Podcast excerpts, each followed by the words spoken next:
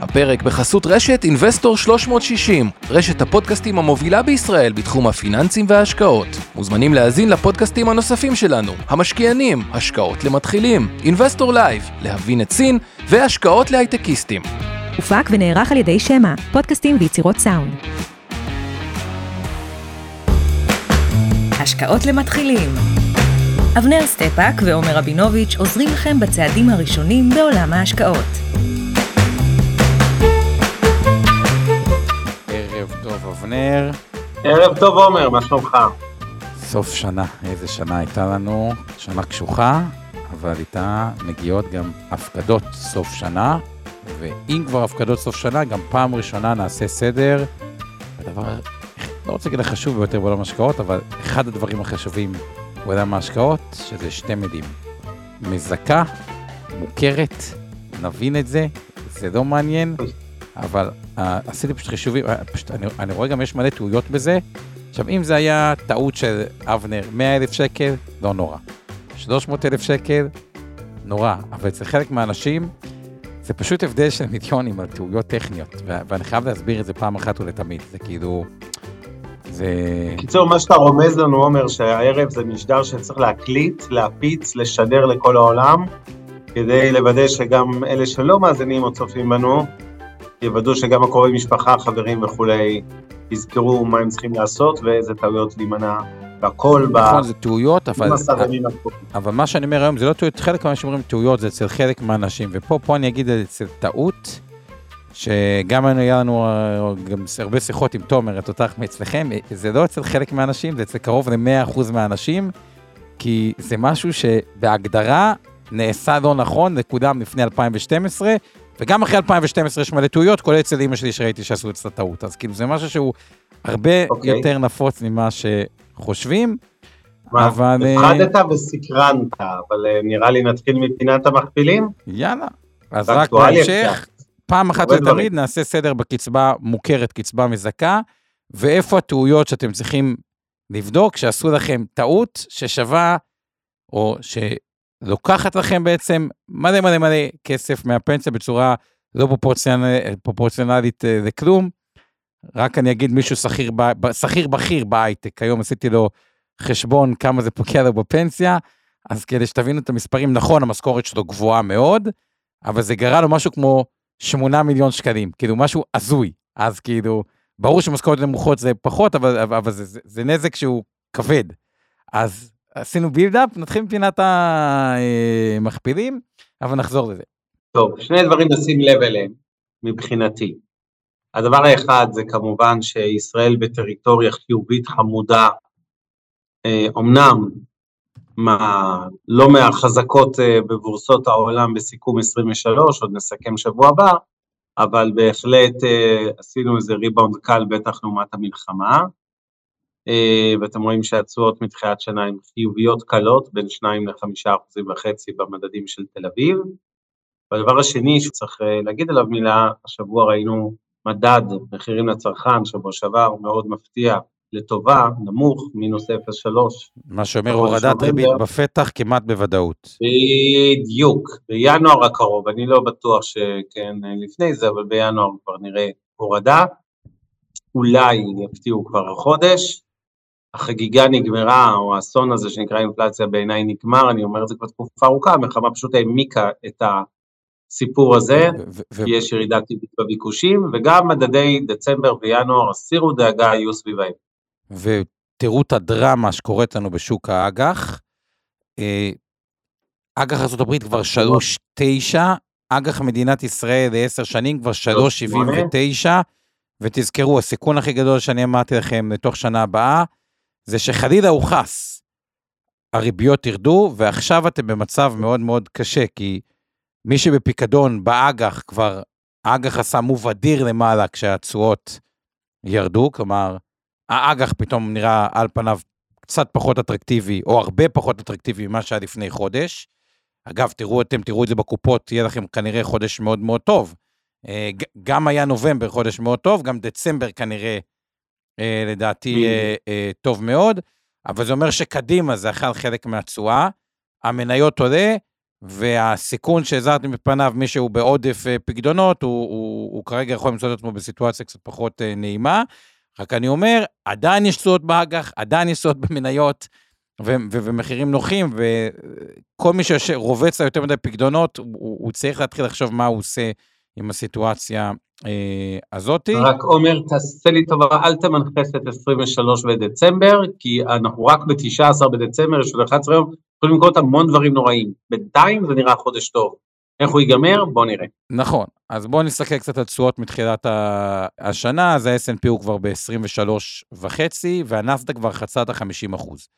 עכשיו, בהקשר של שני הדברים האלה, אני רוצה להזכיר עוד משהו שאנחנו פחות התייחסנו אליהם, אבל זו שאלה שאני כן אשאל אותה.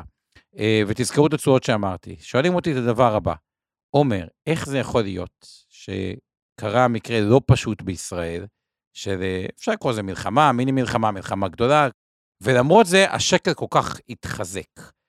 אז התשובה שלי לזה היא חוזרת חזרה לאותה תשואה ב-S&P ובנסדק. מה שקרה, יש קורלציה כמעט מושלמת בין העלייה ל-S&P לנסדק, שכשהנסדק וה-S&P עולים, בדרך כלל השקל מתחזק, כי המוסדיים, החשיפה הדולרית שלהם בעצם עולה, ואז הם מממשים דולרים ומעבירים את זה לשקלים, ואני מזכיר, יש כמה גורמים על המטח. אחד, העודף בחשבון השוטף שעדיין קיים, שתיים, זה מה המוסדיים אה, עושים. זה אומר, פערי ריביות ועוד, אבל אתה המוסדיים כרגע... אבל, אבל אלה שני כוחות מבחינת היצע וביקוש. ניקח את זה חשבון שוטף, וכאילו, מה שהמוסדיים עושים. עכשיו, כולם אמרו לי, כן, אבל הקורלציה הזאת נשברה בתקופת הרפורמה, או שמות, שמות אחרים ברפורמה, לא רוצה להיכנס לפוליטיקה. מה שאני מסביר להם, כן, אבל למה היא נשברה בתקופה הזאת? הסיבה שהיא נשברה, אחת הסיבות המרכזיות, כי המוסדיים העלו את אחוז המטח מ-20 ל-25 אחוזים. זה לא שהם עולים, הולכים להעלות את אחוז המטח מחר בבוקר מ-25 אחוזים ל-30 אחוז. כלומר, מה שצפינו זה איזושהי שבירה אה, רגעית של אותה אה, קורלציה בין השווקים בחו"ל לבין השקל, לדעתי זה כתוצאה מעליית אחוז המוסדיים, וואנס הם כבר עלו והם באחוז יותר גבוה, אנחנו נתחיל לראות חזרה של אותה קורלציה, נסדק S&P עולים, שקל uh, מתחזק. בכל מקרה S&P במכפיל, אתה רוצה להגיד משהו לגבי זה או שאני אמשיך קצת? אה? כן, שה, שהדולר עדיין גבוה בכקרוב ל-40 אגורות מהשאר הטבעי שלו, אם נתייחס לאותה קורלציה שבצדק הזכרת עם ה-S&P 500, וזה אומר מבחינתי שבהנחה הסבירה שכאשר אה, המלחמה תיגמר, לא יודע לנבא מתי זה, או בוא נגיד תרד לתחזוקה שוטפת, סליחה על הביטוי הקצת אה, קשוח הזה, אבל כשהמלחמה תהיה ברובה כבר מאחורינו, אם אנחנו מניחים שיקרה אחד משני דברים, או בחירות במהלך 24, או לא בחירות, אבל יהיה ברור שהרפורמה ז"ל נקברה סופית, אתם תראו את הדולר צולל עוד משמעותית, בהנחה של מה שאנחנו קוראים same same store, זאת אומרת, אם כל יתר התנאים שווים, כלומר הדולר לא עכשיו זינק בעולם או קרס בעולם, נניח שהדולר יישאר ללא שינוי מול המטבעות השונים, אה, מול האירו וכולי, הדולר, הדולר שקל, אנחנו יכולים לראות בקלות ירידה של עוד 30-40 אגורות, אה, כן, בדיוק, עכשיו... זה פחות תלוי אגב במלחמה, יותר תלוי בשאלת לא, פה אני לא לגמרי מסכים איתכם, אם יפרוץ בלבנון אירוע, מן הסתם הדולר יקפוץ, אבל אני רגע שם את לבנון בצד. אה, זה כמו שהיינו ב-408 לפני חודש, אומר, זה לא... נכון, זה אירועים טבעיים, לא, אה, המשקולת הבסיסית היא שהדולר צריך לרדת, בסדר? היו שתי משקולות, אחת זה המלחמה, שכמשקולת היא הולכת וקטנה מבחינת הדולר, בלי קשר לאירועים עצמם, והשנייה זה המשקולת של הרפורמה, הפיכה וואטאבר, שגם היא כנראה מאחורינו. בדיוק, ואני מזכיר תרגיל מאוד יפה בהקשר הזה שאפשר לעשות, ממש תרגיל יפה, זה אחד התרגילים שאנחנו יכולים לשחק עליו בשנים הקרובות. תשימו לב מה קורה במדינה המוזרה, או היפה, או המורכבת שלנו. בגדול, התזה הבסיסית לזה שהשקל צריך להיות מאוד מאוד חזק uh, ולהתחזק, אני גם לא מתבייש להגיד, זה יכול גם להגיע לשלוש או פחות מזה, נובעת משתי דברים, עודף בחשבון שוטף וחיסכון אדיר שיותר ויותר מוטה uh, לשווקים בחו"ל, אבל לא רוצים את החשיפה הדולרית שהשווקים בחו"ל מציעים, כי בסוף כל החברות uh, אה, בתי השקעות, אה, חברות הביטוח, נמדדות בצורה שקרית, ואף אחד לא רוצה להגיע לאזור המהמר מטח. אני מתפלא שעם קופת גמל מסלול כללי תהיה מחר 50 אחוז עם חשיפה למטח, לנכסי חו"ל, כן. ואז, מצד שני, במדינה המורכבת שלנו, כמות הקרייססים, או קצב הקרייססים, גבוה משל מקומות אחרים בעולם. ואז אפשר לעשות משחק שהוא מאוד יפה, שדיברנו עליו כמה פעמים ואני אזכיר אותו עוד פעם.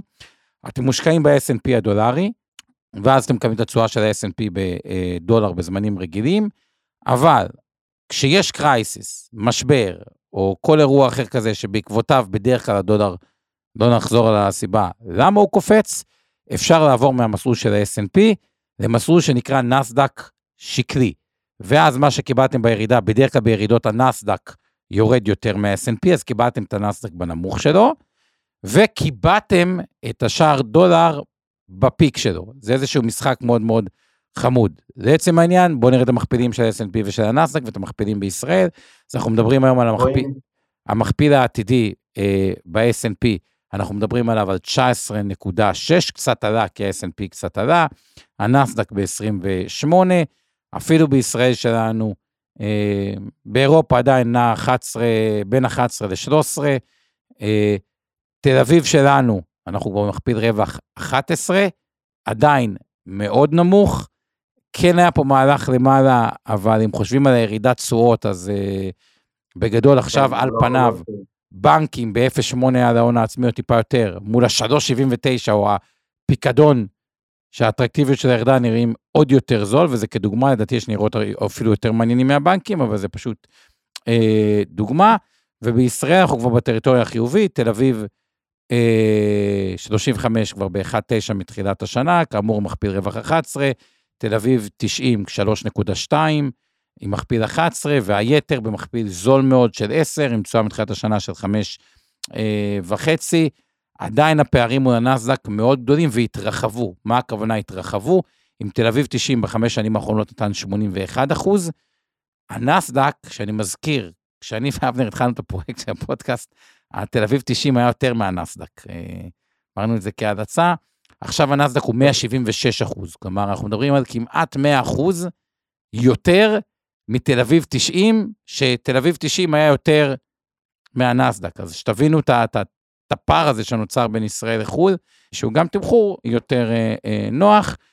אז זה ככה לגבי פינת המכפילים. אם אני מסכם את זה, תשואות אג"ח יותר נמוכות, עליות בשווקים, אבל כרגע נראה שהמומנטום הוא הסטת כסף מפקדונות למניות יותר מאשר להפך. נראה שהמומנטום בעולם, הסיפור המוביל הוא ירידת ריביות, שמוביל לדחיפה לנכסי אה, סיכון, זה כרגע הנרטיב המוביל. אבנר, אליך? אני די מסכים לסיכום שלך, עדיין אני חושב שארצות הברית קצת יקרה מדי, בטח רק נהייתה יותר יקרה עם העליות האחרונות. לא בטוח שהייתי מתאבד על S&P ונסדק התיק הכולל, ושוב זה המקום להזכיר את הערת האזהרה הקבועה והשבועית שלנו, שכל מה שאנחנו עושים הערב אינו ייעוץ השקעות ולא תחליף לייעוץ השקעות המותאם לצרכי נכסי כל אדם מידי ייעוץ השקעות מוסמך, וכמובן זה לא המלצה לביצוע השקעה כלשהי, וכשאנחנו מזכירים מניות ספציפיות, ומן הסתם תמיד איכשהו זה עולה, למרות שהיום הנושא הוא יותר סוף שנה, פעולות קריטיות, מיסוי וגמל ופנסיוני וכו', אז כשאנחנו מזכירים מניות ספציפיות, צאו מנקודת הנחה שאנחנו מחזיקים אותן במיטב בקופות הגמל ההשתלמות הפנסיה, קרנות הנאמנות תעודות הסל ותיקי השקעות, או באינבסטור 360 בהתאמה וקרנות הנאמנות ותיקי השקעות שהיא מנהלת, ולכן יש לנו אינטרס שאנחנו מזכירים את זה. בכל אופן זה לא ייעוץ פנסיוני, במיוחד היום צריך להגיד את זה, כי אנחנו מתעסקים בעולמות של פנסיה, אז זה לא ייעוץ פנסיוני, לא שיווק פנסיוני, לא תחליף לאף אחד מהם, ששוב מותאם לנכסי וצרכי כל אחד מכם וליועץ פנסיוני מוסמך. אה, וגם לא ייעוץ מס, גם צריך להגיד את זה הערב, ולא תחליף לייעוץ כזה בידי יועץ מס מוסמך. אה, אז עד כאן הערות אזהרה, תודה לשיר פלדמן שעושה את התמלול וכל מי שמעוניין לצפות בזה יכול ללחוץ בזום, מי שצופה בנו, ב-closed captions ולראות את הכתוביות. תודה לאורית טולדנו, שכרגיל מפיק את המשדר, ולצוות שלך, עמי ארביב, אורן ברסקי ואורן חלמיש על הסיוע בתכנים. אני רק רוצה לסיים רגע לפני שנצלול לאמנה העיקרית, להזכיר עוד דבר שהוא מאוד בכותרות ביממות האחרונות, זה נושא המיסוי.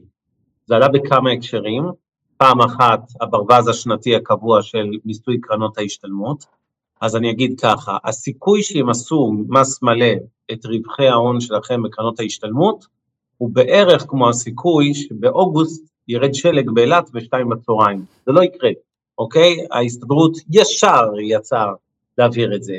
יש סיכוי מסוים, גם הוא קטן, שיעבור המתווה המצומצם מאוד של סמוטריץ', שאומר לא ימסו, תהיו פטורים מהרווחים על שש שנים של כל הפקדה, אבל לא אחרי זה. זאת אומרת, תהנו מ-600 חיסכון ממס, בשנה השביעית ואילך על כל הפקדה כזאת תשלמו את המס שלה. גם זה רוב הסיכויים לא יעבור, אבל לא יכול להיות נחרץ כמו זה. מה כן התחילו לדבר שוב היום, אם ראיתם בחדשות? מס עשירים, מס ירושה, אחרי כל המשחקים על המס של המשקאות הממותקים כמובן, יש דילמה, כן, מאיפה לממן את כל הגירעונות שינבעו מהמלחמה הזאת, בין 200 ל-300 מיליארד השקעה רק על המלחמה. אה, ויש פה בעיה קשה, כי מן הסתם היא גם בעיה פוליטית, לא רק כלכלית. אה, מאיפה מקצצים את כל הסכומים האלה, וצריך לזכור שלצד גם הסכומים האלה של המלחמה, יהיה לנו גידול, לצערי, כנראה כמעט ודאי, בתקציבי הביטחון השמנים מלכתחילה. אז uh, זה חלק מהבעיה, בהזדמנות נדבר על זה, זה לא לפורום הזה, אבל אם יש תפקיד אחד שהייתי לוקח את עצמי, הייתי בא לעשות שירות מילואים בסקטור הציבורי, זה לייעל את התקציב המפלצתי של משרד הביטחון. אם אחרי 100 מיליארד שקל פלוס תקציבים חברות במגזר העסקי, כמו מיטב ואחרות, משקיעות מיליונים בלקנות רחפנים ומצלמות טרמיות, יש בעיה בצבא שלנו, ויש בעיה בכלל במשרד הביטחון, זה לא לערב. בוא נעבור ישר, ברשותך, לסיפור המרכזי שלנו, שזה ההיערכות שלכם לסוף שנה, יש עוד 12 ימים. נכון, זה 12 ימים. כדי לגמור את האירוע הזה, ויש הרבה דברים לעשות ויש דברים להיזהר מלעשות. אז אה, עומר, אתה תוביל ואני אעיר מדי פעם. יפה, אז ככה, קודם כל תזכרו דבר אחד, אתם, אני באמת אומר לכם מבחינת, בסוף מה המטרה שלנו בחיים? היא להיות אה, מאושרים, אוקיי? וזה זה נשמע זה, כי, כי שעתי קצת, אבל רוצים להיות מאושרים, נינוחים, רגועים, כן, צריכים, אבל להיות עם רוגע נפשי. ואני אומר לכם בוודאות, אחרי שטיפלתי ב... באמת, מאות ואלפי לקוחות כמעט מסכומים שאני לא רוצה להגיד אותם, אבל מאוד גבוהים, אה, לסכומים נמוכים, לחברים של, של אח שלי הקטן, לזה, בגילאים שונים.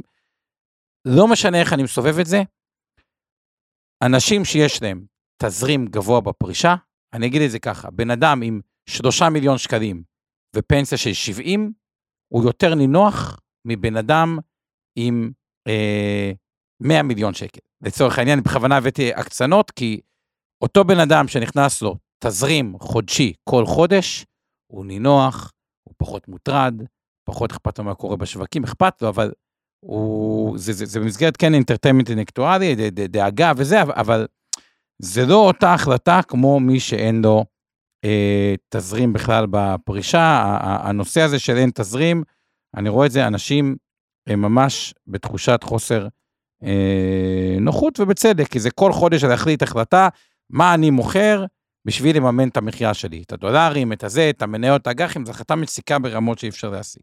למה הבאתי את כל ההקדמה כביכול מיותר, לא מיותרת הזאת, אבל את כל ההקדמה הזאת, כדי להגיע למצב שיש לאנשים מגיל 60 או 67, למעשה אפשר מגיל 60, פנסיה חזקה. התנאי לכל העולם הזה של פנסיה חזקה, זה אותו מילה שאני הולך להגיד עכשיו, פנסיה מוכרת. כי יש לנו שתי סוגי פנסיות, פנסיה מוכרת ופנסיה מזכה. כל מי שמכיר אותי, פנסיה מזכה, מזכה אותנו בתענוג לשלם מס הכנסה שולית, ופנסיה מוכרת היא פנסיה שניתן לקבל באפס מס. אז מה המטרה שלנו בהנחה שאנחנו לא יודעים מה יהיה בשווקים, ואומרים מניות יעשה מה שמניות יעשה, או אג"חים יעשו מה שיעשו, יעשה, ואנחנו רוצים לקבל כמה שיותר אה, לנטו שלנו. שתי דברים. אחד, ועליהם נעבור דבר דבר. אחד, למקסם את הטבות המס, שממש מקבלים כסף מהמדינה. כלומר, במקום שהגירעון של המדינה, במקום לתרום למדינה והיא צריכה כסף עכשיו בגירעון, עדיין תקבלו את הכסף אליכם לחשבון הבנק, ואז מי שרוצה לתרום, שיתרום גם צ'ק למדינה, אבל הטבות מס שאתם מקבלות ישירות אליכם, ישירות לבנק נקרא לזה, שנשאר לכם יותר בנטו, זה אחד. ולדאוג שכמה שיותר מה... הפנסיה שלכם, או לפחות מה שמגיע לכם על פי חוק, הוא בפנסיה מוכרת. אז נדבר על ההפקדות, ואז אני אדבר איתכם על כל מיני אנשים שמקפחים אותם, ויש, אמור להיות להם הרבה פנסיה מוכרת, אבל בפרקטיקה, בגלל בעיה טכנית כזו או אחרת, יש שם מעט פנסיה מוכרת, וזה נורא. למה זה כל כך נורא, ואני חוזר על זה כל כך הרבה פעמים? בואו נגיד שככה, שיש לכם פנסיה של 30 אלף שקל תגיעו בסוף. אם כולה פנסיה מזכה, כלומר, הכל מזכה ואין לכם בכלל מוכרת, כי עשו לכם אפילו טעות טכנית, בסופו של דבר תישארו עם 15, 16, 17 אלף שקל ביד נטו. אם כל הפנסיה הזאת, כל ה-30 זה פנסיה מוכרת, אתם תישארו עם 30 נטו. עכשיו, אולי זה לא נשמע הרבה, אבל 13 אלף שקל בחודש כפול 12 חודשים, זה אה, 200, אה, רגע, 13 אלף כפול 12 חודשים זה 156 אלף, תכפילו את זה ב-30 שנה שמקבלים פנסיה, עם הריבית דריבית שזה עושה, זה ממש לא, למי שככה מהיר, זה ממש לא 4.5 מיליון, זה קרוב... 450 פלוס הריביות. כן. פלוס הריביות, יותר קרוב ל-9 מיליון אה, הבדל. אז תזכרו, אנחנו רוצים כמה שיותר מוכרת, ואנחנו רוצים כמה שיותר הטבות. אז בואו נתחיל מהחלק של ההטבות. קרן, משהו שנכון, בואו נתחיל רגע מהעצמאים.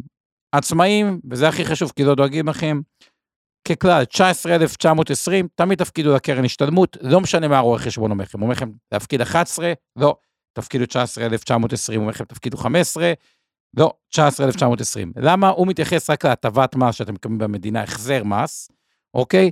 אבל ל-19,920 יש פטור לגמרי אה, ממס הכנסה, ולמעשה כל הרווחים שלכם לא יהיו ממוסים, זה שווה המון כסף, ולכן כל סוף שנה או תחילת שנה, 19,920, בלי קשר לכמה הכנסתם.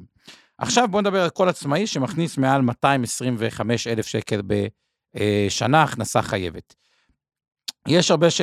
מה שאתם צריכים, ופה יש טעות קשה שחלק מהאנשים עושים, אומרים אם להפקיד 37 אלף שקל. מה שאתם צריכים להפקיד בסוף שנה זה 41,402. למה?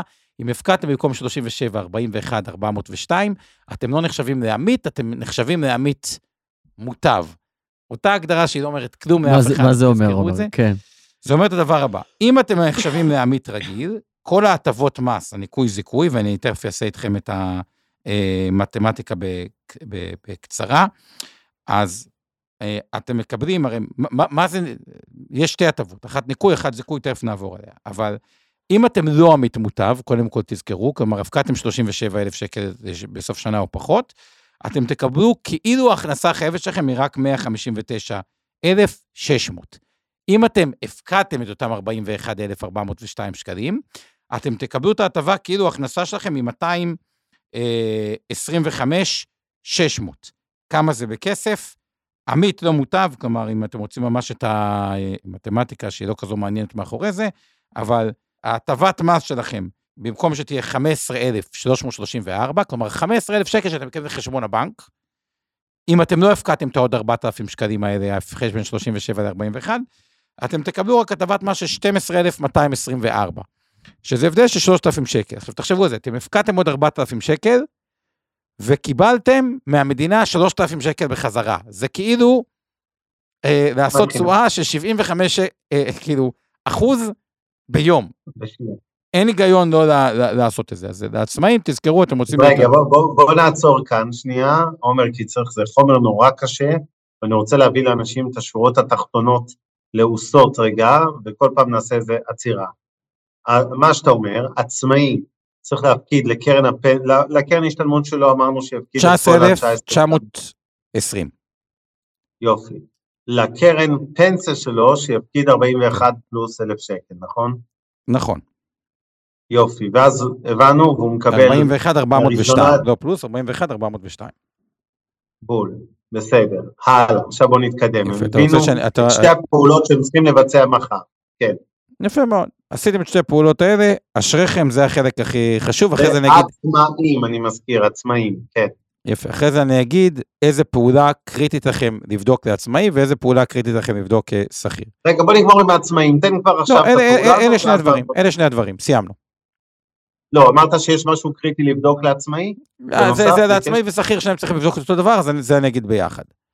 בנוסף אוקיי. לזה, אוקיי, בנוסף לזה, אוקיי, מי שיכול, לא חובה, זה אקסטרה, פחות קריטי לי מדברים אחרים, אבל קופת גמל להשקעה, אה, תחשבו על זה שאתם הפקדתם כסף, לצורך הפשטות, מחכה S&P, אוקיי? או מחכה נסדק שקלי, אפשר לשחק ביניהם, אבל לצורך, או סתם מסלול מנייתי, ושמה, בטח לחבר'ה הצעירים, אתם מקבלים אופציה בחינם למשוך את הכסף כקצבה מוכרת. עכשיו בואו, אומרים לי, אה, טוב, כמה כסף זה שווה לי? אז בואו רק נבין את המספרים. בואו נגיד, בן אדם בצבא, הפקיד, בסוף הצבא, גיל 25 נגיד, היה בקבע, הפקיד 100 אלף שקל לקופת גמל להשקעה. אגב, המקסימום שאפשר להפריש לקופת גמל בהשקעה בשנה, 76,449. לתעודת זהות, אוקיי? כלומר, משפחה עם שני ילדים, גם אם הם קטינים, יכולה להפקיד 4 כפול 76, כ-300,000 שקל, לרוב האנשים זה כמובן סכום לא רלוונטי, כי כל שנה לשים סכום כזה מהנטו זה... נכון, אבל בוא נגיד, אה, בן אדם בגיל 25, הפקיד סך הכל בשנתיים 100,000 שקל, וזהו, לא הפקיד יותר בימי חייו שקל. יש חוק שנקרא, תזכרו את החוק הזה, ב-10% תשואה, שזה התשואה של ה-S&P, רבים עליה בתכלס זה התשואה של ה-S&P, כל שבע שנים מכפילים את הכסף. זה אומר שבגיל 32 שלו, ה-100 אלף שקל זה 200 אלף שקל, זה אומר שבגיל 39, 200 אלף שקל אה, הם 400 אלף שקל, זה אומר שבגיל 46, 400 אלף שקל, 800 אלף שקל, זה אומר שבגיל 53, ה-800 מיליון 600, זה אומר שבגיל 60, ה-1.6 הוא 3.2, זה אומר שבגיל 67, הגיל הפנסיוני שלו, ה-3.2 זה 6.4.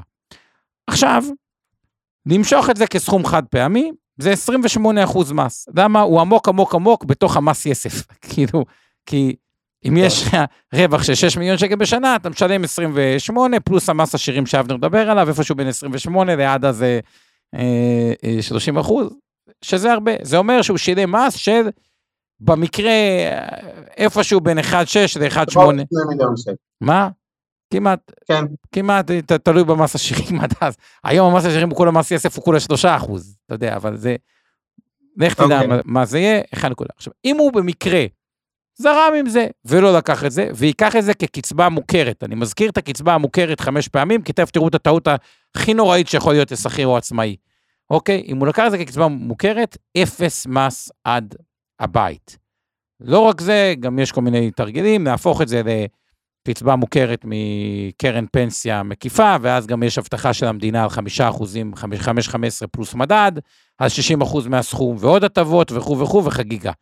אוקיי, ולכן אני אומר קודם כל לכל ההורים שיש להם ילדים קטנים, שהילד הקטן היום במדינת ישראל זה בין גיל שנה לגיל 40, כי גם אם הילד שלכם בן 40 ולא דאג לפנסיה, יגיע לפנסיה והוא בן זה זה. אז כל החבר'ה אה, שההורים הדואגים לילד שלהם, שהילד הוא גם יכול להיות מגיל אה, שנה או אפס עד גיל 40, המתנה הכי יפה שאתם יכולים לתת להם זה שזרוק קצת כסף לקופת גמל אה, להשקעה. סדר להם את הפנסיה. אוקיי, זה מכפלות, תזכרו, גם קצת כסף, בכוונה אמרתי, 100 אלף שקל זה 6.4, רק שתבינו, 6.4 תחלקו בערך במקדם 200, אתם מדברים פה על פנסיה של כמה זה 6.4 חלק ל-200, 32 אלף שקל לכל החיים, מאותם 100 אלף שקל אה, אה, שקלים. עכשיו, מה הבדיקה שאני רוצה שתעשו ומה הנושא הכל כך אכזרי שראיתי בו אה, טעויות. בואו נדבר רגע על ההפרשות שאתם מקבלים עליהן הטבות מס, ההפרשות השוות, ניקח בן אדם שכיר, לצורך העניין, שכיר שמרוויח, שזה יהיה מעניין רגע, אני בכלל לוקח שכיר מאוד מאוד בכיר, אבל זה נוגע לכולם, לכל מי שהשכר שומע על השכר הממוצע במשק. ניקח רגע מישהו עם משכורת של 50 אלף. חלק מה... בכוונה זה, אני יודע, אבנר, אתה לא אוהב את הדוגמאות עם משכורות גבוהות, אבל רגע, אני לוקח רגע כן משכורת גבוהה, כי כדי שתכסה את כל העולמות תוכן. יפה. כשלא מפרישים לפנסיה, אז יש הפרשות עובד, לצורך העניין בואו ניקח 6 אחוזים, והפרשות מעביד 7.5 אחוזים, והפרשות פיצויים 8 ושליש, ביחד זה מעל 20 אה, אחוז, זה למה מדינת ישראל, זה למה גופים כמו מיטב וכל הגופים בהם, צומחים, כי ההפרשות הן גבוהות, אתם מבינים? ואז תוסיפו את ה-10 אחוז קרן השתלמות. עכשיו, מה מתוך זה צריך להיות מסווג כפנסיה מוכרת ומה כפנסיה מזכה. אז כל ההפרשות עובד, בואו נראה מה זה הפרשות עובד, 6% מ-50 אלף אה, שקל, כמה זה בחודש? 3,000, נכון? כל החלק שהוא מעל 12 אלף שקל בחודש, השכר, השכר הממוצע במשק, כל החלק הזה צריך להיות מסווג כפנסיה מוכרת. שתבינו, זה, זה, שלוש, זה, זה רוב ההפרשה הזאת צריך להיות כפנסיה מוכרת, למה? כי אין עליה הטבת מס מעל השכר הממוצע במשק שהוא 12,000. אם חס וחלילה ספגו לכם את החלק הזה כמזכה, ותכף אני אגיד איך בודקים את זה, רק שתבינו מה ההשלכה של זה. זה במקום לשלם מס אפס, אתם תשלמו אחרי שכבר שילמתם 50 אחוז. כלומר, הפער שאתם רואים, הבלתי נתפס, זה בעלי שכר גבוה, בין הברוטו לנטו, נובע מזה שעל כל החלק של תגמולי עובד, מעל 12,000 שקל, אתם שילמתם מס שולי. כלומר, שילמתם 50 אחוז מס. בגלל ששילמתם 50 אחוז מס, אומרים לכם, תשמעו, אנחנו לא נגבה מכם עוד פעם 50 אחוז מס בפנסיה. אם זה סופג, אחרי זה נגיד איך בודקים את זה, כפנסיה מזכה, כי עשיתם מלא העברות, ובאחת ההעברות היה טעות, ועוד כל מיני סיבות שאני תכף אגיד למה זה קורה, אז על כל החלק בין 12,000 ל-50 שהפרשתם, זה נצבע לכם כפנסיה מזכה. נקסט. תגמולי, החלק הזה ברור, אבנר, או שאתה רוצה הבהרה עליו? ברור. יפה. נקסט. תגמולי עובד. כל החלק בשכר של מעל 29,000 שקל, ואני מעגל בכוונה, כי אבנר אוהב איגודים, לא נותן לכם מספרים אה, מדויקים, אז כל החלק של מעל 29,000 שקל, גם הוא אמור להיות פנסיה מוכרת. כלומר, בואו נראה מספרים, 7.5 אחוז, אה, במקרה הזה, החלק של מעל 29,000 שקל זה אה, 20,000 שקל, 7.5 כפול 20,000 שקל זה 1,500 שקל. 150 שקל. מה? 1,500 אה, שקל, עכשיו תחשבו, 1,500 שקל. לא הבנתי את החישוב, שוב. 20,000 כפול 7.5 לא, זה 150. נגיד המשכורת היא 50, תגמולי עובד, כל החלק של 112 אחוז, בואו רק נשים את זה עוד פעם במספרים. אנחנו מדברים פה על הפרשה של 3,000 שקל, 6 אחוז כפול 38,000 שקל, כפול החלק של 112,000 שקל. אוקיי, ה-6 אחוז כפול 38, כמה זה יוצא, אבנר? 2,300 שקל בערך. זה אמור להיות כן. מוכרת. אוקיי, עכשיו... כן. יפה, עכשיו זה כאילו נשמע סכומים קטנים, רק שתבינו את הסכומים הקטנים, אחרי זה אני אתן לכם את המדקה כמה זה יוצא. אחרי זה, כל ההפרשות מעל 29,000 שקל של המעביד, שזה 7.5 אחוז, גם הם צריכים להיות מסווגים כפנסיה מוכרת. כל ההפרשה של הפיצויים מעל 39,000 שקל, שזה שמונה ושליש, גם זה אמור להיות פנסיה מוכרת. סתם, בן אדם כזה אמור להיות בערך חצי מוכרת, חצי... אה, אה, בסוף, בפרישה שלו, חצי מוכרת וחצי מזכה, בשביל הפשטות, רגע נגדיר את זה אה, בצורה הזאתי. שתבינו מה זה. בן אדם כזה אמור להיות, אם הוא מפריש בשנה 20 אחוז מהברוטו שלו, 10,000 שקל בחודש, 120 אלף שקל בשנה, זה אומר אחרי אפילו 20 שנה של עבודה, 2.4. תכפילו את זה בערך פי 3 או פי 4 בגלל התשואה 8 מיליון שקל. עם ה-8 מיליון שקל האלה, אה, עם חלק גדול ממנה זה פנסיה מזכה, יישאר לו 4 נטו ביד. אם חלק גדול מזה זה מוכרת, יישאר לו קרוב ל-8 מיליון שקל ביד, זה הבדל של מיליוני שקלים בסופו של דבר בפנסיה. איך בודקים את זה, אני תכף אגיד את זה. אז, אז, אז זה נכון לגבי שכיר, אותו דבר לגבי עצמאי, כל החלק שלא קיבלתם עליו הטבות מס, לדוגמה, הזכרנו בעצמאי שאתם, מקבל, שאתם מפרישים 41 אה, אלף שקל, מקבלים 15 אלף שקל צ'ק מהמדינה, גם תבינו איזה תשואה מטורפת זה. הפקדתם 41, קיבלתם 15 מהמדינה. זה כאילו במקום להיות עם 26 אלף שקל ביד, אתם עם 41, זה כאילו תשואה של 50 אחוז ב-day one, אבל גם, לא על כל הסכום קיבלתם הטבות מס, ולכן גם זה אצלכם חלק יהיה פנסיה מוכרת. איך בודקים את זה? האמת, דבר לא כזה פשוט, כי זה לא מופיע במסלקה הפנסיונית. אגב, איזה עוד נזקי ביניים יש מהדבר הזה, כאילו מההבדל בין מזכה למוכרת? יש הרבה כאלה שיש שם ביטוח מנהלים ישן, נגיד אה, מה שנקרא מקדם 156, ואומרים לאנשים, תשמע, אתה כבר בפנסיה גבוהה, אז אין לך מה לקחת את זה, חבל על הכסף שלך, בוא תעבור לקופת uh, גמל, כי... רגילה, כי המקדם שלך לא שווה כלום, כי אתה במשהו די גבוה. אבל כל החלק שיש לו שם, שהוא פנסיה מוכרת, אין מה להעביר את זה, כי אין לו משהו די בכלל. ואם הוא לא מבין את ההבדל בין מזכה למוכרת, הוא יכול להעביר גם מקדם טוב, או פנסיה מקדם טוב, אה, וזה ממש אה, אה, חבל. איך אתם בודקים את הדבר הזה? אגב, אבנר, גם אתה יכול לבדוק את זה אצלך, סתם, תיקח את ה... אני מתאר לעצמי שהפנסיה שלך במיטב, נכון? אה, אה, ניחוש... איך ידעת? ניחוש ברור, אז אתה יודע מה, בוא תעשה... גם הגמל בהשתלמות שלי במיטב, אתה תוכל אתה יודע לשמוע. מה? אה, עכשיו, אתה יודע מה קורות טעויות, שתבינו. יש לדוגמה חברה שנקראת ביטוח. אה, ניקח חברת ביטוח לדוגמה, אבחר חברת ביטוח שזה לא יצא, אני אבחר, הפניקס, כדי לא לסבך את אבנר. הפניקס, יפה. הפניקס, יש לה חברה שהיא חברת פנסיה, כמו שמיטב, וחברה יש לה קרן פנסיה. אבל הביטוח מנהלים יושב בהפניקס, בביטוח מנהלים. זה חברה נפרדת. זה צריך לדבר ביניהם. זה מערכות שצריכות לדבר בהן. יש העברה, כלומר, עכשיו, אם זה שתי חברות שונות, יכול להיות שסיווגו 12,000 שקל ראשונים, הפקדות עובד, בקרן פנסיה, כ... כאילו, לקחו 12,000 שקל, סיווגו את זה כמזכה, אבל ביטוח מנהלים, אולי הוא לא דיבר עם החברה של הקרן פנסיה, ואולי גם הוא סיווג את זה בטעות לא נכון, או אם זה במגדל, כאילו, חברה אחרת, אולי היה משהו בשכר, אולי בכל ההעברות, אז מה עושים? לא, זה, זה נורא. אה, אה, מישהו אמר לי, נגיד, שעבר מ... מתחרה שלכם סלייס למיטב אה, קופה, ובדקנו אותה, והכל נצבע כפנסיה מזכה. איפסו לו את כל המוכרת. מאפס. למה? טעות.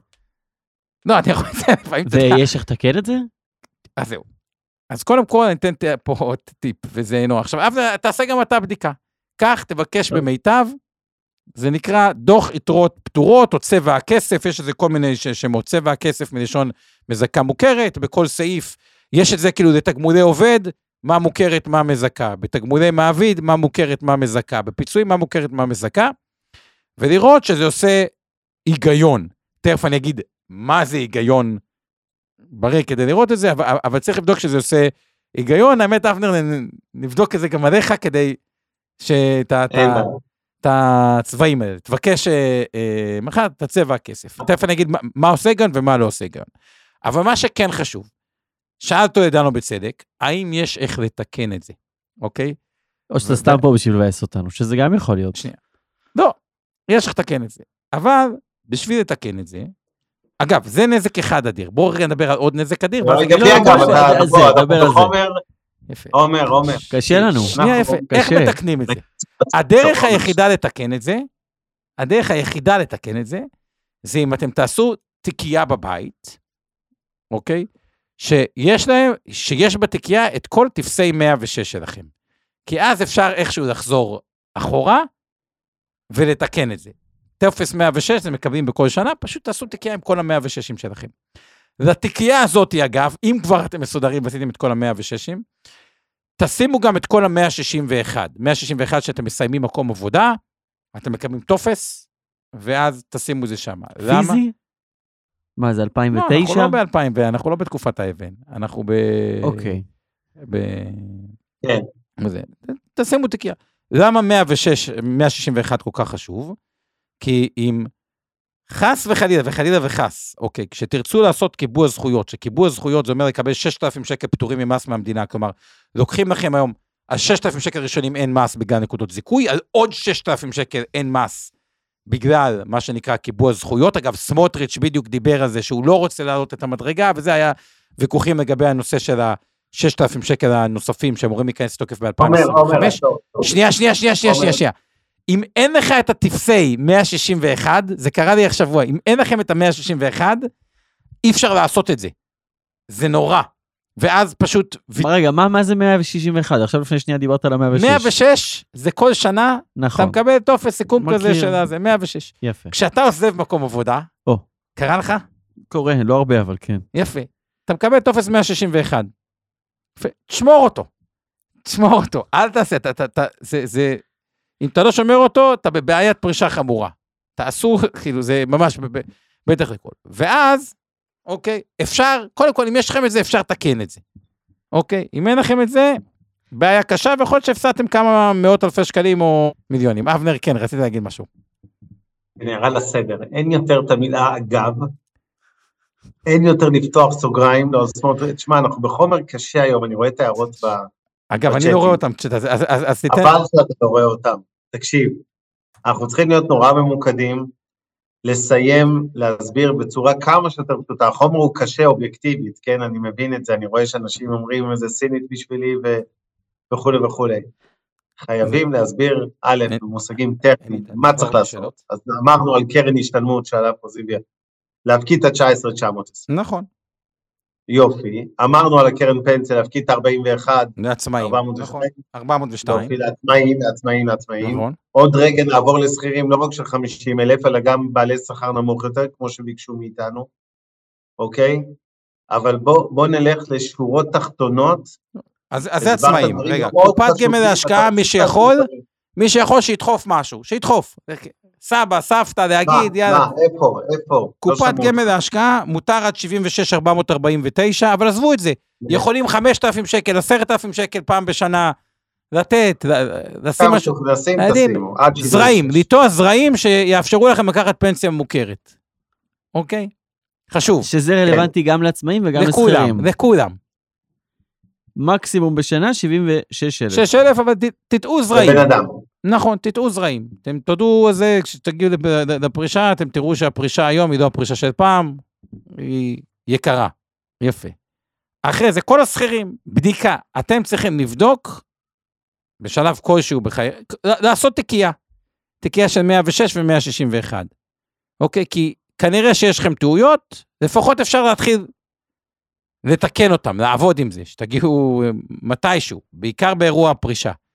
אין לכם את זה, אכלתם אותה. חסר לכם 161, אכלתם אותה. אז אתה אומר, מחר, אני, אחרי הוובינר הזה, מגיע למחשב בחרדה, דבר כן. ראשון שאני עושה, אני עורם לי את ה-106ים, כן, עורם לי את או- או- ה-161ים, נכון, שב בתיקייה. ואז מה? קודם כל, כבר מצבך שופר פלאים, כי אתה יודע שברגע שתגיע לפרישה, יש יכולת כלשהו, או לפני, או שזה, לטפל בזה. ואיך אני מברר האם יש לי פנסיה אה, מזכה שהיא אמורה להיות מוכרת? יפה. רגע, אבנר, עד כאן עוד שאלות או דברים שאתה רוצה להציף לפני השאלה שאתה יש יודע? שאלות מהקהל, אני אחזור אחרי זה, מבטיח לכם, יש המון שאלות, מאחר וחלק גדול מהן הן אה, אישיות יותר, אבל אני לא רוצה להפריע לרצף. יפה. תמשיך לעשות. את זה כמה שיותר מסודר. אחרי מציע גם... 2012, עומר, עומר, עצור. עומר, עצור. אני יכול להתחייב ששבוע הבא נעשה עשר דקות חזרה על החומר עם איזשהו שקט כן, אבל בוא- בוא- מסודר. בסדר, אבל- אבל בוא, תן לי לסיים את מה שאתה יודע לנו. שלח. אה, אחרי 2012, בתיאוריה, אמור להיות נכון. בתיאוריה. אבל הכסף הוא זז מחברה לחברה, תשכחו האינטרס של סוכני הביטוח, גם לי יש, אחרי סוכנות 2012? יפה, הוא להעביר אתכם. כל ההעברות האלה הם משהו שיכול להיות טעות טכנית. אחרי 2012, תיאורטית היו צריכים לסווג לכם את הפנסיה המזכה כמזכה, את המוכרת כמוכרת. לפני זה, אגב, לכולם יש טעות, אוקיי? שזה בכלל, ניגע עוד רגע בלפני 2012, אבל שם ל-100% מהאנשים יש כמעט טעות. מאז 2012, לפחות, אמור להיות מסודר בתיאוריה, אוקיי? איך רואים את זה? לבקש את הדוח אה, יתרות או צבע הכסף בכל חברה. שאת זה אני מבקש ממי? אה, נגיד אתה, אתה באיזה חברה, אתה איפה הפנסיה שלך, אתה יודע, במיטב? במגדל. אז תבקש מגדל. כן. אבנר יתחשבן איתך אחרי זה, אבל בסדר. זה שם. כן, תבקש, תבקש, ואז... אה, אתה יודע מה, תבקש, נעבור על זה, ושבוע הבא את הקטע של הדוח יתרות נעשה יותר אה, את ה...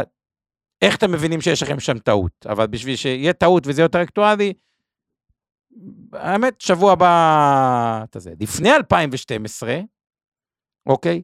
כל תגמולי העובד היו צריכים להיות פנסיה מוכרת. רשומים, נראה לי, הכל כפנסיה אה, מזכה, ושם יש קצת יותר בלאגן, אז נתייחס לזה, אני, לא רוצה לסבך יותר מדי. תשמרו טפסי 100, אז אתם לא תפתרו את זה לבד. תשמרו טפסי 106, תבקשו את הדוח אה, אה, ריכוז יתרות. איך אתם יודעים בדוח ריכוז יתרות בערך אם אתם בכיוון הנכון או לא בכיוון הנכון? אני אתן לך רק דוגמה אחת. בוא נניח השכר, אבנר, תגיד אתה איזה שכר? 24, בסדר?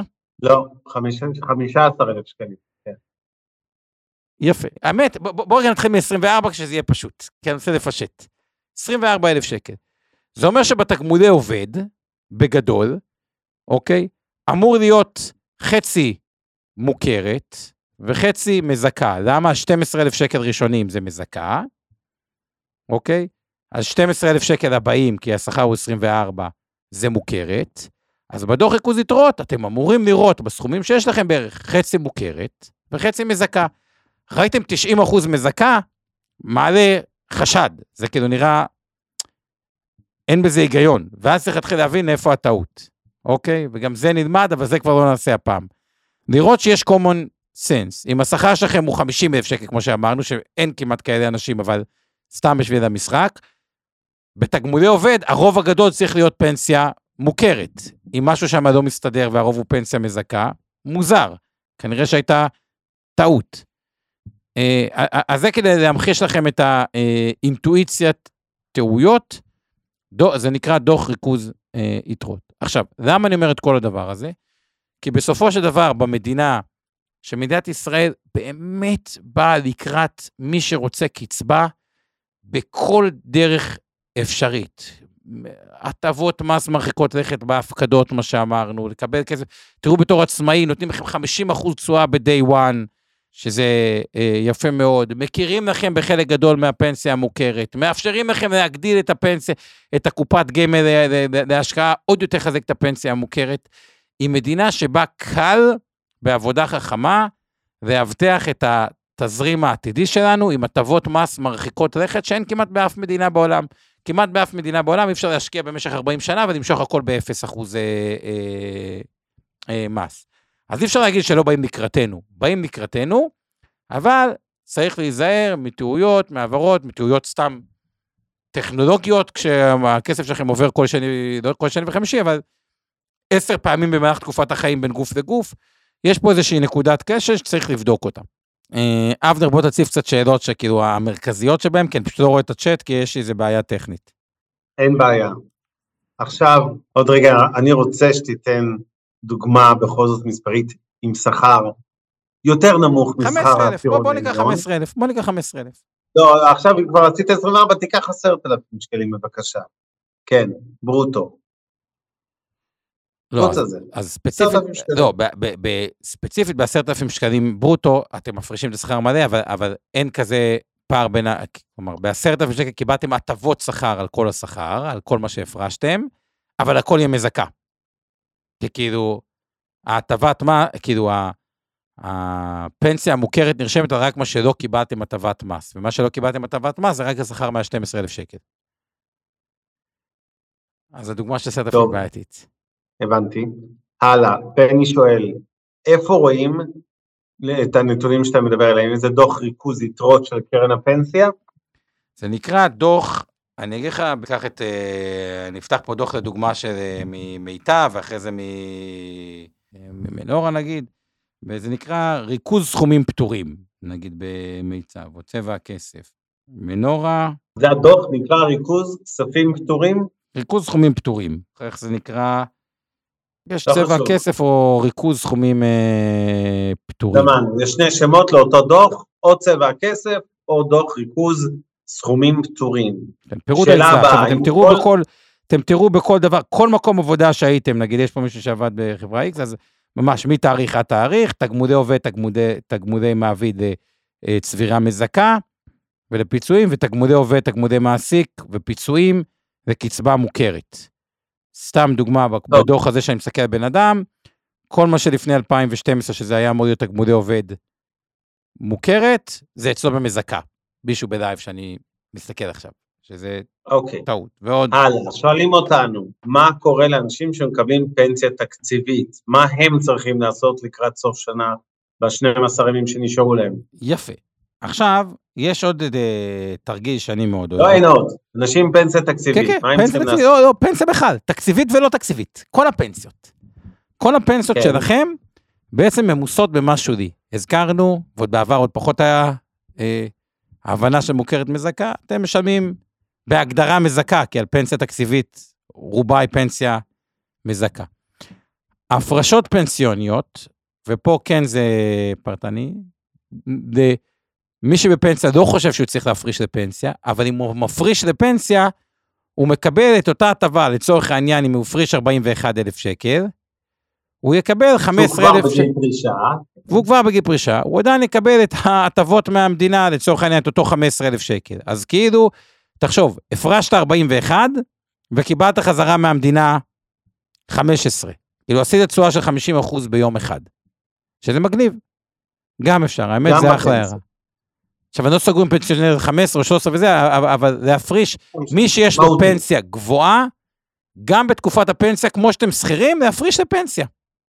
זה יהיה פנסיה, אתם תרוויחו פעמיים, תקבלו כסף מהמדינה חזרה, וזה גם תהיה פנסיה מזכה, שבמקרה פטירה היא עוברת באפס מס לבן בת זוג, או שגם בתיאוריה אפשר לקחת אותה כפנסיה, למרות שפחות עושים את זה, כי זה פנסיה תקציבית, זה אנשים מתזרים חזרה. אוקיי, אבל האם יש משהו שמי שיש לו פנסיה תקציבית כן, הפרשה לפנסיה, סוף שנה. אחרת מכל אחד אחר שיש לו פנסיה זה, רגילה? ד- זה דומה לעצמאי, אוקיי, רק בלי שתיים. כן. רגע, לקוח, מישהו בן 60, עבר בחייו 5, 6, 7 חברות פנסיה גמל שונות.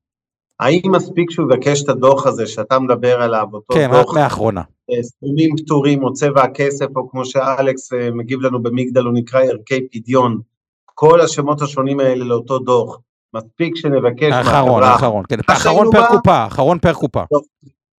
זאת נפנה לשירות הלקוחות, או נדפיס את זה באינטרנט, מהאפליקציות או מהזה, אבל אם נפנה לשירות לקוחות, אנחנו מבקשים רק מהקרן פנסיה האחרונה שהיינו. האחרונה, או נכון? ביטוח המנהלים, או... כן. אוקיי. ברור. יופי. אומר גם אלכס, תדע, אני לא יודע אם זה נכון, שאפשר לראות את הנתונים שאתה מדבר עליהם גם באישור המס השנתי, הצביעה הזאת של הכסף הפטור. אתה מכיר את זה, עומר? אה, שישלח, אם הוא יכול לשלוח לי אחרי זה בוואטסאפ את ה... או... איך אתה, אני אוקיי. אראה את זה פרטנית, אני צריך לראות שזה באמת... לגבי אבי בן שואל אותנו, מה קורה לפנסיונרים שהם כבר בפנסיה, והסברת לפני רגע שגם להם כדאי בהקשר של הפרשה לירושה. לא, אז בגלל זה אני אומר, הפנסיונר שיש לו תזרים מספיק חזק ומפריש לפנסיה, הוא גם יקבל אה, הטבות... אה, 15,000 שקל. מה? או 13, 13 או 15 אלף זהו, אני רוצה שקלים. להסתכל, ספציפית אה, הוא גם מקבל את ההטבה הזאת, וגם הפנסיה תירשם כפנסיה מזכה, ופנסיה מזכה יש בה רק יתרון אחד. במקרה פטירה היא עוברת באפס מס. זה אפס מס. הלאה, שרית שואלת אותנו, תזכיר לנו שוב את מה שהתחלנו איתו את המשדר היום, את הפרק הזה, מה זו פנסיה מזכה ומה זו פנסיה מוכרת. תזכרו את זה ככה, פנסיה מזכה, מזכה אותנו בתענוג לשלם מס שולי. אוקיי? מזכה אותנו בלשלם מס שולי. ולכן, למה אגב? כי קיבלנו עליה, מישהו קיבל עליה איזה הטבת מס. כלומר, העובד עד 12,000 שקל קיבל הטבת מס, אז בגלל זה הפרשות עובד מתחת ל-12,000 שקל הן מזכות. המעביד עד 29,000 שקל מקבל הטבת מס, בגלל זה זה יהיה פנסיה מזכה. בפיצויים אה, כנ"ל. אם אף אחד לא קיבל הטבות, זה אומר שעשו זקיפת שווי לעובד. העובד המסכן שילם מס כאילו הוא קיבל שכר לנטו, בגלל זה יש משכורות גבוהות, פער שלפעמים הנטו הוא פחות מ-50% מהברוטו, ואנשים נגנבים, כי היה להם מלא זקיפות שווי. הלאה. ואז אמור להיות מוכרת, וזה מאוד מאוד אכזרי אם חס וחלילה יש טעות.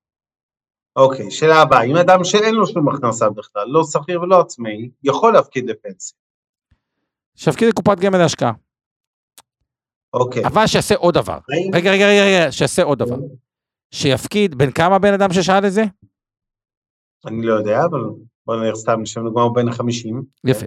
שיפקיד לקופת אה, גמל להשקעה, אבל שבאותו מעמד, באופן כללי, אני ממליץ לאנשים, תפקידו לפנסיה 100 שקל. אוקיי, במעמד עצמאי. כלומר, קחו, גם אתם עובדים, 100 שקל. למה? בסוף, בסוף, בסוף, כשאתם באים לקחת פנסיה, יש כמה אפשרויות לקחת אה, אה, פנסיה. האפשרות הטובה ביותר ברוב המקרים, ואני לא מדבר עכשיו על חבר'ה מביטוח מנהלים משנת טרמפמפו, היא ממכשיר שנקרא קרן פנסיה מקיפה. למה? 60% ממנה מובטח על ידי המדינה בצורה שתעלה עם הזמן ל-5.15 פלוס מדד. עכשיו היא 4.86, עולה ל-5.15 פלוס מדד. עכשיו, אם יש לכם ותק מקופה במעמד עצמאי, חלק מהחברות גם במעמד שכיר, ישן, הפקדתם כסף במעמד עצמאי, יש הרבה כאלה שפעם, אתה זוכר שאחרי 15 שנה בקופות גמל זה היה פטור ממס? נכון. יפה. אז זה הפקדה במעמד עצמאי. אם יש לכם את זה, אתם יכולים על הקופה הזאת, להפוך אותה לפנסיה ולהוסיף עליה עוד כסף, ועוד הרבה כסף, אני אסביר תכף עוד כמה כסף, אבל זה כבר, אני כבר יכול להגיד לרוב האנשים, מיליון וחצי שקל אפשר להוסיף לדבר הזה, ולקחת אותו כקצבה מוכרת, אני מזכיר, מוכרת זה אפס מס, אבל ממכשיר מאוד מיוחד שנקרא קרן פנסיה מקיפה, שמבטיח לכם ה-60% מהכסף, חמישה, 5.15 פלוס מדד. ואז לקחתי בן אדם בזמן עם מיליון שקל, שחורד, מאיית, תנודתי, שוק ההון, תנודתי, פקדונות לא מקבל כלום. היה לו קופת גמל, לצורך העניין, משנת 95, כזאת ישנה כמו שאמרנו. בגלל זה הוותק חשוב, בגלל זה אני אומר, תצברו ותק מהיום. ועל הקופה הזאתי, על אותם כספים שהיו לי שם, לצורך העניין, עשרת אלפים שקל, הוא יכל, על, בגלל הוותק שהיה לה, להפריש עוד הרבה כסף עליה, כשוב, כקצבה מוכרת, כי זה כסף שהבאנו מהנטו, ולקחת אותה עם כל ההטבות של קרן פנסיה מקיפה. אז חשוב לצבור ותק. כל מה שאמרתי עכשיו, 100 שקל, לקופה, להתחיל לצבור ותק פנסיוני. אתה לא רואה את השאלות, יש הרבה מהן, אז תנסה יחסית לענות קצר לכל מעולה, שאלה. אז יאללה, שוט, שוט, אני אענה מהר, יאללה, זריז. אוקיי, שאלה קצרה. השאלה הבאה, האם עצמאי שכבר לא עובד, הוא היום בן 55, לשם הדוגמה, הוא לא עובד, האם הוא עדיין יכול להפקיד לקרן הפנסיה שלו?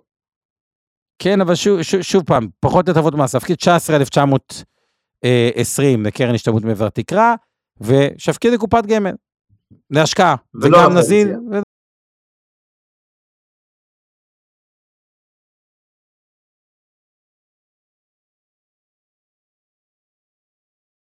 לא, רגילה, קופת גמל להשקעה. אוקיי. וזה ימנע ממנו לקבל את הקנס של ה-500 שקל. על אי הפקדה.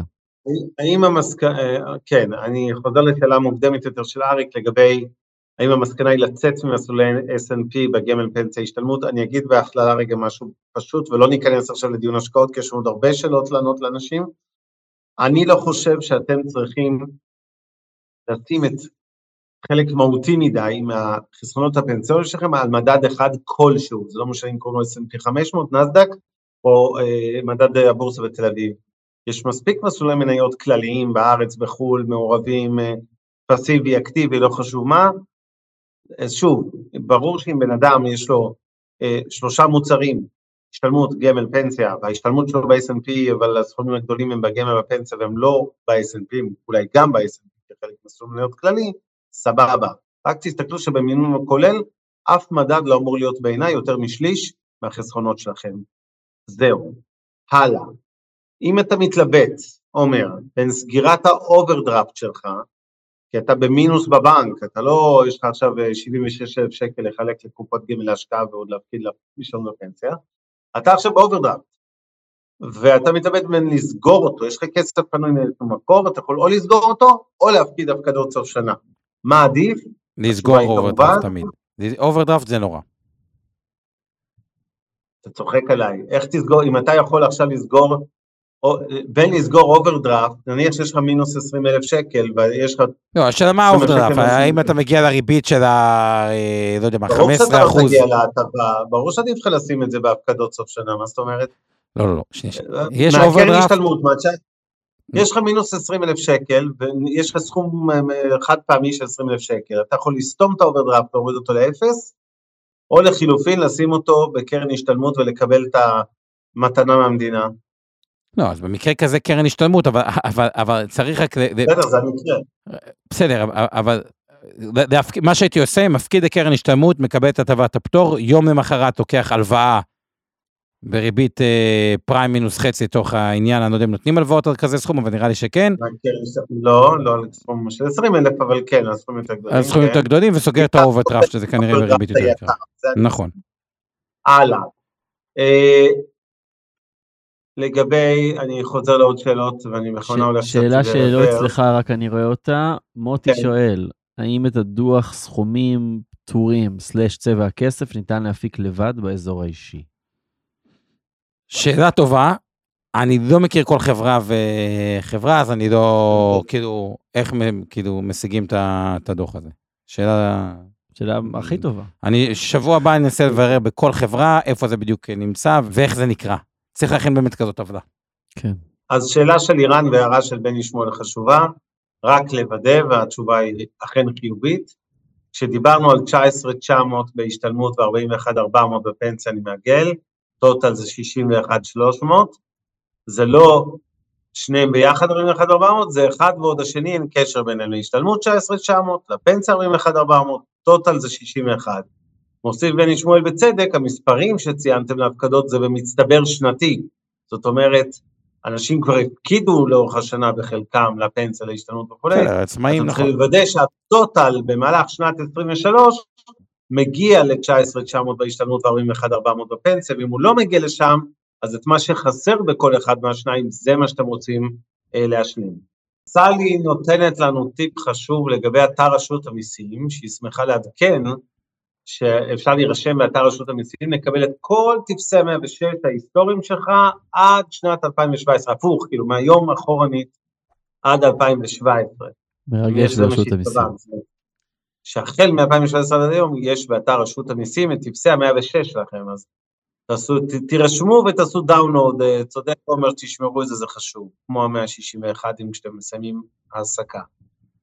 אלכס בורמן, ההפקדה מרבית לקצבה מזכה של עובד 830 שקלים, הפקדה מרבית של פיצויים פטורה 3,275 שקלים, והפקדה מרבית של מעסיק שהיא פטורה היא 2,256 שקלים. הוא רק מציין לנו את הסכומים עצמם. אוקיי, אה, דניאל, יש לי ולאשתי פנסיה ממקום עבודה שמספיקה לנו למחיה השוטפת. יש לנו בנוסף מספר קופות גמל להשקעה, מעבר לפנסיות. מתי מומלץ למשוך את הכספים אם זה בקצבה? בן בני כמה אתם? דניאל, אז תכתוב לנו כמה אתם. אז- אה, אז קודם כל לגבי הקצבה, ושוב, זה- זה זה נורא פרסונלי, אנחנו עוסקים בזה כן, באינבסטור כן, הרבה, שכל מי שיש לו. זה, באמת, תשאירו טלפון לא לפני, נעשה לכם מסלקה. נראה, אבל, אבל ככה, קצבה היא מחולקת לשתיים, למתי כדאי. יש מה שנקרא, תחת ההנחה שיש לכם את ה-161 שלכם מהעבר, אבל בואו בוא רגע נניח, יש מה שנקרא קיבוע זכויות. זה אומר שביום שאישה, שאישה נמצאת בגבר, לצורך העניין, בגיל 67, כבר מתוך הפנסיה שלו, אם יש לכם פנסיות שאמרתם שיש לכם, אפשר למשוך 4,000 ומשהו שקלים, יעלה ל-6,000 ב-2025, פטור ממס לגמרי. ואין היגיון לא לעשות את זה, כי למעשה קיבוע זכויות מייצר פנסיה של 6,000 שקלים, פטורה ממס, גם אם אתם עדיין, אגב, עובדים והמשכורת שלכם היא 20,000 שקל, אוקיי? אז זה בגיל 67. אם אתם לא עובדים, אז כנראה שברוב המקרים, the sooner is better למשוך את, ה, אה, את הפנסיה, כי אז המס השולי הוא יותר אה, נמוך, אבל שוב, צריך לבדוק כל מקרה לגופו. אבל בגיל פנסיה, 67 לגבר, 60... 70 במקרה שלהם, כן. מה? ספציפית המקרה שלהם הם בני 70, כן. אז, אז יכול להיות מאוד שאתם אה, כבר... אה, והם כבר מושכים פנסיה או לא משכו פנסיה? להבנתי כן, עם זה הם חיים את המחיה השוטפת. הוא אומר, אם מספיקה לנו, יש לנו עוד כספים בגמל השקעה. הבנתי. אז בגמל השקעה, ברגע שיש רווח מספיק גבוה, לתפיסתי, אה, שווה לקחת, אה, אפשר להבריח, אם הרווח שם מספיק גבוה, וזה מספיק שנים, אפשר להבריח את כל הרווח באפס מס כקצבה, אבל, סייג מאוד חשוב. דניאל קראו לו, איך קראו? כן, דניאל? דניאל, תבדוק. כי אם יש לך, במקרה, כי הרבה מהבני 70 יש להם, את אותו קופות ישנות במעמד עצמאי, יש הבדל ענק אם אתה לוקח את הפנסיה כמה שנקרא אה, מסלול אה, כללי, שאין שם הבטחה של המדינה לכלום, לבין מקיפה, ששם אתה מקבל 60% מהסכום, 5%, 5% פלוס מדד. אגב, שווה למי שיש חצי מיליון, שווה למי שיש 20 מיליון. זה תמיד טוב. לתפיסתי, להבטיח תשואה של 8% בשנה, 60% מהסכום, זה פשוט עסקה פגז. ואז, כי בקופת גמל רגילה, שאתה לוקח אותה כפנסיה, קופת גמל להשקעה, אתה בעצם נמצא במסלול הכללי, בלי ההבטחה של האג"ח המיועדות של המדינה, ויכול להיות שאתה זכאי לזה. אז רגע לפני שאתה עושה את זה, שווה לבדוק, תשאיר טלפון, אפשר לבדוק לך את זה. אוקיי, הלאה. אה, אבי, אם אני מקבל בונוס שמן בסוף שנה, האם יש דרך כלשהי לקזז את המס השמן שיקחו לי על הבונוס הזה? כן, דרך מה השכר? דברים שאל אותו מה השכר. כן, זה לא התייחסתי בכלל לשכירים שחלק מהתפקיד שלהם, תומר נגיד אצלך התגאה שהוא עשה את זה במשך שנים, הוא מתגאה בזה. כן, מי שחלק מהשכר שלו הוא בסיס וחלק עמדות, בעצם החלק של העמדות יכול להפקיד בעצמו. אבל זה עד רף מסוים, זה לא במשכורות מאוד מאוד גבוהות. אז אבי, תן לנו רמז אם אתה מוכן לשתף אה, לגבי כן, הסכום לא. שהתכוונת אליו, של הבונוס, תמשיך. לעומת השכר השוטף. הלאה. האמת שמיצינו את השאלות, תתפלא, באופן מפתיע, חשבתי שזה ייקח יותר. אנחנו נחזור לזה בשבוע הבא בקצרה, עומר, אנחנו צריכים לתת רבע שעה, קצת איזה סיכום כתוב כדי שאנשים יראו את זה שוב. אנחנו ממליצים לשמוע את הפרק הזה מחדש, כי הוא חומר כבד. קשה, קשה. ראיתם את זה, אני. רוצה גם... טולדן, אתה הבנת חלק מזה? הבנתי חלק. אין מה לעשות. זה, זה, זה חומר כבד, אז אתם מוזמנים, אנחנו נעשה עוד איזה רבע שעה על זה, וגם אה, נסכם פחות או יותר לדעתי, או לא פחות, נסכם את שנת 23. מסלולים, אבנר, אגב. מה אתה ממליץ לאנשים בהשתלמות וב... אה, מה, מסלולי השקעה? כן.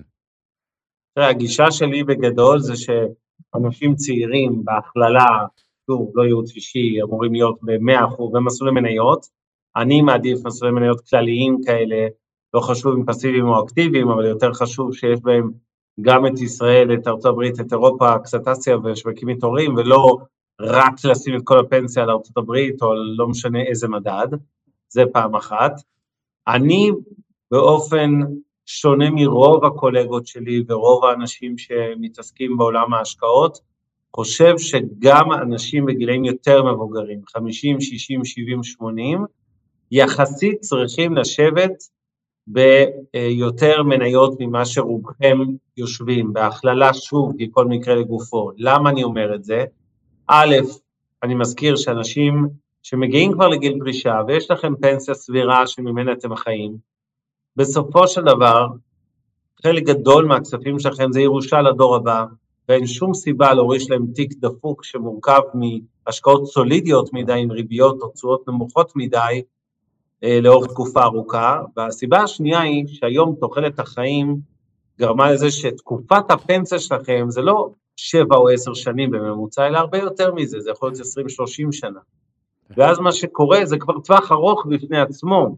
אתם יכולים להרשות לעצמכם סיכון יותר גדול בתקופה של 20-30 שנות השקעה גם בפנסיה, ולכן אפשר להרשות לעצמכם מרכיב מניות יותר גבוה, שוב, אולי לא 100% אגב, מניות, ושוב, יש כאלה עוד- שכן, אבל בדיוק. ב- בהמשך למה שאבנר אמר, תזכרו משהו כזה. קרן השתלמות, לתפיסתי, היא כמעט אצל כל האנשים להוציא את ההוצאת קרן השתלמות אולי בשביל שדרוג דירה או רכישת דירה, היא כנראה המקור לשלם את הפיקדון לדיור מוגן, כשאין כסף. כאילו, זה ממש לטווח ארוך, כאילו, כי אין סיבה כן. אמיתית להוציא קרן השתלמות, וכשחושבים על זה ככה, אין סיבה לא להיות במניות כמעט תמיד. קרן הפנסיה זה אוקיי. קצת יותר. אה, אה, טריקי. קודם כל, קרן פנסיה במסלול מנייתי, תזכרו, ואני מדבר פה על אנשים מעל שכר של 24,000 שקל, עזבו רגע מעל זה. הקרן פנסיה היא מראש עם 30 אחוז אג"ח מיועדות. זה אומר שגם ה-100 אחוז מניות, הוא לא 100 אחוז מניות, נכון. הוא 70 אחוז אה, מניות נכון, ו-30 אחוז בסדר. מובטח לצורך העניין בחמש פלוס, אה, קצת פחות, אבל נכון. לצורך העניין חמש פלוס מדד. ואז המשחק, טוב, עכשיו. גם אם, רק אני אומר ככה, גם בתוך המשחק הזה יש שם מסלולים 100% מניות, ואם לא, אז יש את המסלול עד גיל 50. אני חושב שזה פחות נכון ללכת למסלולים הסולידיים. עכשיו, עוד דבר, בן אדם שבגיל 60 הוא כאילו מרגיש, אוקיי, עוד שבע שנים כבר הפנסיה. תזכרו, אתם יכולים לקחת את הפנסיה בגיל 65, 66, 67, 68, 69, יש פה איזה משחק. כלומר, גם אם במקרה זה נפל על שנה ממש אה, לא טובה, לא חייבים לקחת את זה באותה שנה, כלומר, יש פה איזה משחק. ועוד דבר אחרון שהוא עוד יותר רלוונטי. גם כשאתם בוחרים גוף לקחת איתו פנסיה, זה נקרא, אפשר לבחור מסלול. מה הכוונה מסלול? בתוך הפנסיה. יש מסלול לדוגמה כשר, אתם לא ידעתם את זה, אבל פנסיה כשרה, אוקיי? יש מסלול למקבלי קצבה. יש כבר גופים, שזה ילך ויגדל, שהפנסיה היא פנסיה מסלול מניות. עכשיו, למה זה חשוב? כי בתוך הפנסיה אומרים לכם שיש לכם קצבה. אף אחד לא מבטיח לכם שזו הקצבה שלכם. אומרים לכם, זו הקצבה שזה בהינתן שהפנסיה תעשה סדר גודל של אה, אה, 4% בשנה. אם תעשה יותר, אתם תקבלו גם יותר פנסיה. ובגלל זה האירוע הפנסיוני, יש בו גם אה, חשיבות לאיזה מסלול אתם בוחרים כשאתם מגיעים לפנסיה. בעיקר להתייעץ עם אנשים שמתמחים בתחום ה- הפנסיוני. כל הסובב אה, פרישה, ולשמור את ה-161 ולשמור את ה-106, זה הסיכום שלי. עומר, יש אתר שקל ללמוד בו את כל החוקים האלה, אה, לקרוא אותם, זאת אומרת, אני חושב כל זכות כאופציה, אני לא יודע כמה... אז אתה אומר, בוא, לשבוע הבא נכין את כל הלימודים, את כל הדברים, את כל זה אוקיי. בצורה קצת יותר מסודרת, וכאילו ניתן שאלה. אחרונה, אני מתנצל, יש פה כל הזמן עוד ועוד ועוד, אבל אני חייב, אה, אנחנו חייבים לסיים. אז שאלה אחרונה של יוגב, אדם שהוא נכה ויש לו זכאות למשוך כספים מקופת הגמל ללא מס, נכה מעל להפקיד? 90 אחוז או מתחת ל-90 אחוז? אז תענה לנו יוגב, אבל תתייחס אולי 89 לשני אחוז. אתה- זה בעייתי. רגע, תשאל, תשמע את השאלה, האם הוא יכול להפקיד לקופה במסלול עצמאי ולמשוך בעתיד בפטור ממס? שוב, כמה אחוזי נכות? אז תן שתי דוגמאות. לא, מתחת כי, ל-90 לא, לא, מעל 90 אחוז עולם ומלואו, מעל- מעל 90 אחוז, אה, הרבה אפשרויות נפתחות. כי יש לך פטור מהכנסה פירותית עד 410 אלף שקל, נפגעי איבה אפילו קרוב ל-600 אלף שקל, אז כאילו עולם ומלואו, ואפשר למשוך וזה. מתחת ל-90 אחוז, סיפור אחר. אז כאילו, כל מי שמעל 90 אחוז, הוא מעל 90, אז כנראה שהתשובה שווה כן, פגישה, בקיצור. תבוא, זה, זה עולם ומלואו. אני, אני, אני, אני לא רוצה להתייחס, שווה, אתה, אתה חייב להיפגש עם מישהו ש... תשאיר טלפון, ייצרו איתך קשר, אתה מעל 90 אחוז, עולם ומלואו. באמת אני אומר את זה. סבבה? מעולה? טוב, אני מתנצל שוב על שאלות ה- מתי יהיו מסלולים בנסדק במיטב או מחכים... לא, לא, אה, בנסדק אה, מי שרוצה רק, יש נסדק במיטב, זה פשוט לא נקרא נסדק, זה נקרא פסיבי, אה, מסלול נכון, חו"ל מניות אבל פסיבי, נסדק, זה נסדק שקלי. אגב, נכון. משחק מדהים בין ה-S&P לנסדק שקלי, מי שמבין את הדינמיקות בשווקים, בירידות נסדק שקלי, כי בדרך כלל גם הדואר גבוה, בזמנים אחרים את ה-S&P. לילה טוב לכולם, לילה טוב אבנר. לילה טוב, תעשו טוב, זה חוזר עם ריבית. אנחנו נחזור לחומר בסיכום קצר בשבוע הבא, כי זה חומר כבד וסופר חשוב. אנחנו גם נביא את זה הפעם, אה, עומר, ברשותך, בשתיים, שלושה שקפים. אני לוקח על עצמי דבר עם תומר, גם עם תומר, אני אדבר איתו גם אם הוא רוצה להצטרף אלינו שבוע הבא. הכי טוב. נסגור את זה פעם אחת ביחד. מלך, זה הוא. כן, תומר ואני סכם תמיד את זה איתו, אני לא מתערב. שבוע הבא תחזית שלי. 2024, נכון? זה הנושא כן, שלנו. נעשה קצת נכון, תומר, תחזית ולכן 2024 אז- וקצת עם תומר. אה, מצוין. אכן לובה, זה הקרן השתלמות נסדק, היא רק פשוט בשם אחר, כן. אה, טוב, לילה טוב לכולם, וניפגש בשבוע הבא. הפרק בחסות רשת Investor 360, רשת הפודקאסטים המובילה בישראל בתחום הפיננסים וההשקעות. מוזמנים להאזין לפודקאסטים הנוספים שלנו, המשקיענים, השקעות למתחילים, Investor Live, להבין את סין, והשקעות להייטקיסטים. הופק ונערך על ידי שמע, פודקאסטים ויצירות סאונד.